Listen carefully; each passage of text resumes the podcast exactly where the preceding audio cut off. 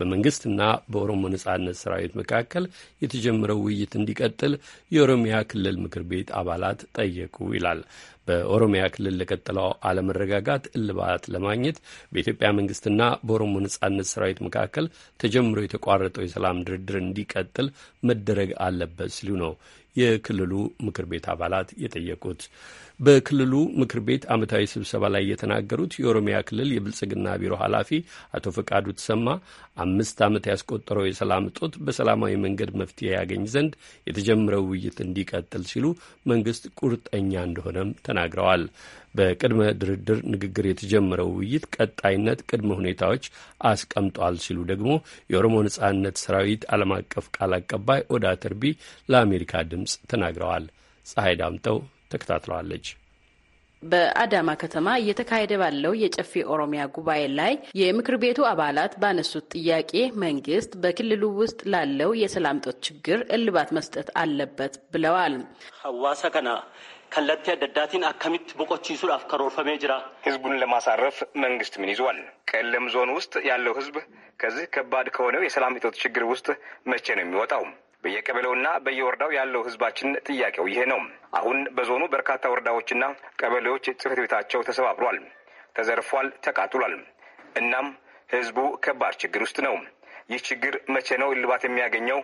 መንግስት ትኩረት ሰጥቶ በተለያየ አቅጣጫ መፍትሄ ሊሰጠው ይገባል። በእርቅ ማለቅ የሚችል ከሆነ በተሻለ መጠን መጨረስ ነው። በምክር ቤቱ አባላት ከተነሱት ሌሎች ጥያቄዎች የበለጠውን የሚያመዝነው በሰላም ጉዳይ ላይ የተነሳው ጥያቄ ሲሆን የክልሉ የብልጽግና ቢሮ ኃላፊ ፍቃዱ ተሰማ ምላሽ ሰጥተውበታል። ነጋራን ይከብለ እንደውት ረጅራ ተቀንጀ ኮንሲስተንትሊ እጀነ ጉዳይ ቀምናቸው በሰላማዊ መንገድ መፍታት አለበት የሚል ከፍተኛ ቁርጠኝነት አለን። ቅድመ ሁኔታዎች ሳይበዙ ካለ ቅድመ ሁኔታዎች እንወያያለን ያልነውም ለዚሁ ነው። ሁለቱም አካል ችግሩን በውይይት መፍታት ስምምነት ላይ መድረሳቸው ዋናው ጉዳይ ሲሆን ሌሎች ሂደቶችን ለማስቀጠል ተመልሰን እንገናኛለን የሚል ሀሳብ ስላለን መቀጠሉ በጣም አስፈላጊ ነው። መንግስት ወክሎ በታንዛኒያ ዛንዝባር መገኘታቸውን ያስታወሱት የኦሮሚያ አስተዳደርና ጸጥታ ቢሮ ኃላፊ ኮሚሽነር ካፍያለው ተፈራ ውይይቱ አልተቋረጠም ሲሉ አብራርተዋል። ሞቱማን ናኖ ኬኛስ ሞቱማን ፌዴራላት ረኩንኩን ዴሜ ዴሜ ገመነገኛቲን ይከሙ ቀባ የፌዴራልም ሆነ የክልል መንግስት ይህ ችግር በሰላማዊ መንገድ መፈታት አለበት የሚል አቋም ነው ያላቸው። በክልሉ የሚፈጸመው ጥቃት ህዝቡን ነው የሚጎዳው። ስለዚህ ለሰላም ቅድሚያ መስጠት አስፈላጊ በመሆኑ ውይይት ሲደረግ ነበር። የመጀመሪያው ዙር ውይይት በተለያዩ ምክንያቶች በተቀመጠ ቅድመ ሁኔታዎች ሊሳካ አልቻለም። ነገር ግን ይህ ውይይት የተቋረጠ አይደለም። ይህ ውይይት ቀጥሎ የክልላችን ችግር እንዲፈታ መንግስት ቁርጠኛና ዝግጁ መሆኑን እንገልጻለን። ዩናይትድ ስቴትስ ቨርጂኒያ የሚገኘው የኦሮሞ ነፃነት ሠራዊት ዓለም አቀፍ ቃል አቀባይ ኦዳ ተርቢ ተኩስ ማቆምና እስረኞችን መፍታት የሚሉትን ጨምሮ ሌሎች ቅድመ ሁኔታዎች ማስቀመጣቸውን ይናገራሉ። ቱጋንጅሩ ተኢነጋንጅሩ ትረ ጋፋ መሪስ ጀልቀባስና እውነታው ግን ከመንግስት በኩል ለሰላም ድርድሩ ፍላጎት አልነበረም።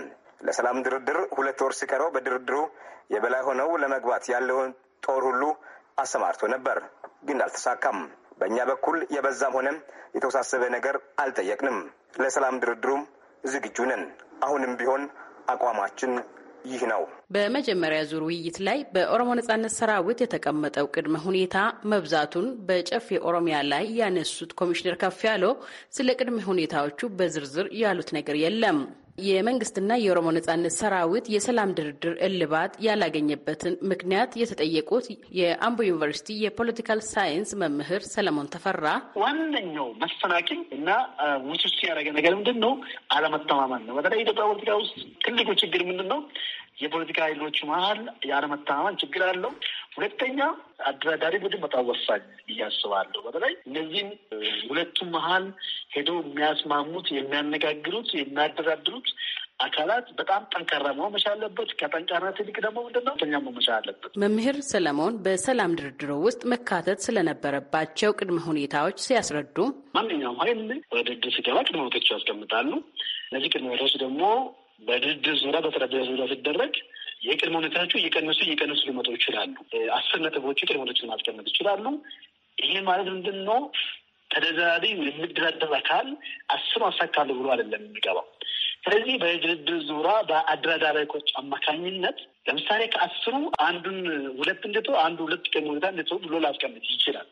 ከምንም በላይ ግን እነዚህ ቅንነቶች ብዙ ጊዜ እንደሆነ የመንግስቱን ለመንግስት ያገረብ ለግዛት አንደነት አደጋ በማይጥል መልኩ ታጥቀኝ ምክታቀሰ የኦሮሞ የወዝብን አደጋ ላቀለች የማይሽል ቅንነቶች ታይቶ ተደምግሞ ሁለቱም ተደምግሞ እነዚህ እነዚህ ቅንነቶች ብንቀበል ምን ላመጣ ይችላል በሚል ገምግሞ ነው። ምክንያቱም እዚህ እነዚህ ቅንነቶች ገምግሞ መገምገም ያለበት በህዝቡን ፍላጎት ወይም ደግሞ የህዝቡን ጥቅም ቤትኛው ሊጎዳ ይችላል በሚል ተገምግሞ ማየት አለበት። መንግስትም ሆነ የኦሮሞ ነፃነት ሠራዊት ለሰላም ድርድሩ ዝግጁ መሆናቸውን ቢገልጹም ቀጣይ ውይይት መቼ እንደሚደረግ በሁለቱም በኩል የተባለ ነገር የለም።